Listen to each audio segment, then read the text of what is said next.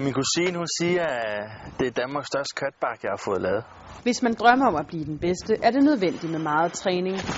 Det er verdens bedste kastring, så der kan, der kan vi støtte rigtig langt. Og det er lige præcis det, der er planen for kuglestøderen Nick Petersen, der af samme grund har anlagt sin helt egen kuglestøderring hjemme i forældrenes baghave, til de dage, hvor han ikke er i Sverige, hvor han ellers normalt træner. Jeg støder kugler om formiddagen og, og laver vægt om eftermiddagen.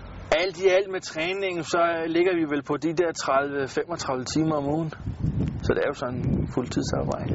Men det kan ikke gøre det alene. Jeg har en indendørsbane. Så synes jeg, vi skal gå ind og se. Særligt ikke, hvis træningen også skal vedligeholdes, når vejret er knap så sjov at være ude i. Så der har vi herligheden. Så i minus 22 grader, så rykker kuglestederne bare indenfor. Det her, det er en gummikugle, som vi bruger til indendørs. Den var 7 kvart kilo, eller 7 liter mælk og en pakke smør, som man siger. Men så er fidusen, at når vi går indenfor, så trykker vi her. Så her der arbejder vi bare specifikt på de tekniske ting frem til udendørssæsonen. Og som prikken over i'et, Men nu går vi i vægtrummet. har han også indrettet sit eget træningsrum. Så der er ikke nogen kvaler for at blive øh, verdens bedste. Så har vi øh, spændingscykel, min favorit håndvægte, og så må vi ikke forglemme bænkpresstativet, som jeg også laver dybe ben på.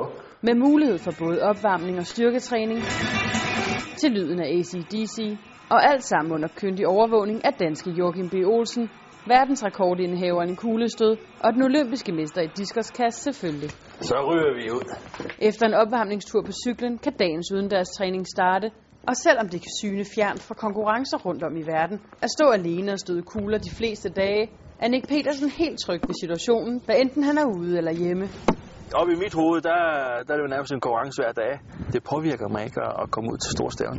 Og han fokuserer kun på én helt bestemt ting. Og slå Olsen. Og blive bedre end Olsen, hvad, hvad han har gjort. Min målsætning er en bedre karat til OL, end, øh, end Joachim fik. Det bliver så 16. Hans første OL nåede han ikke at komme i, i finalen, så jeg satser på en finalplads til OL i London.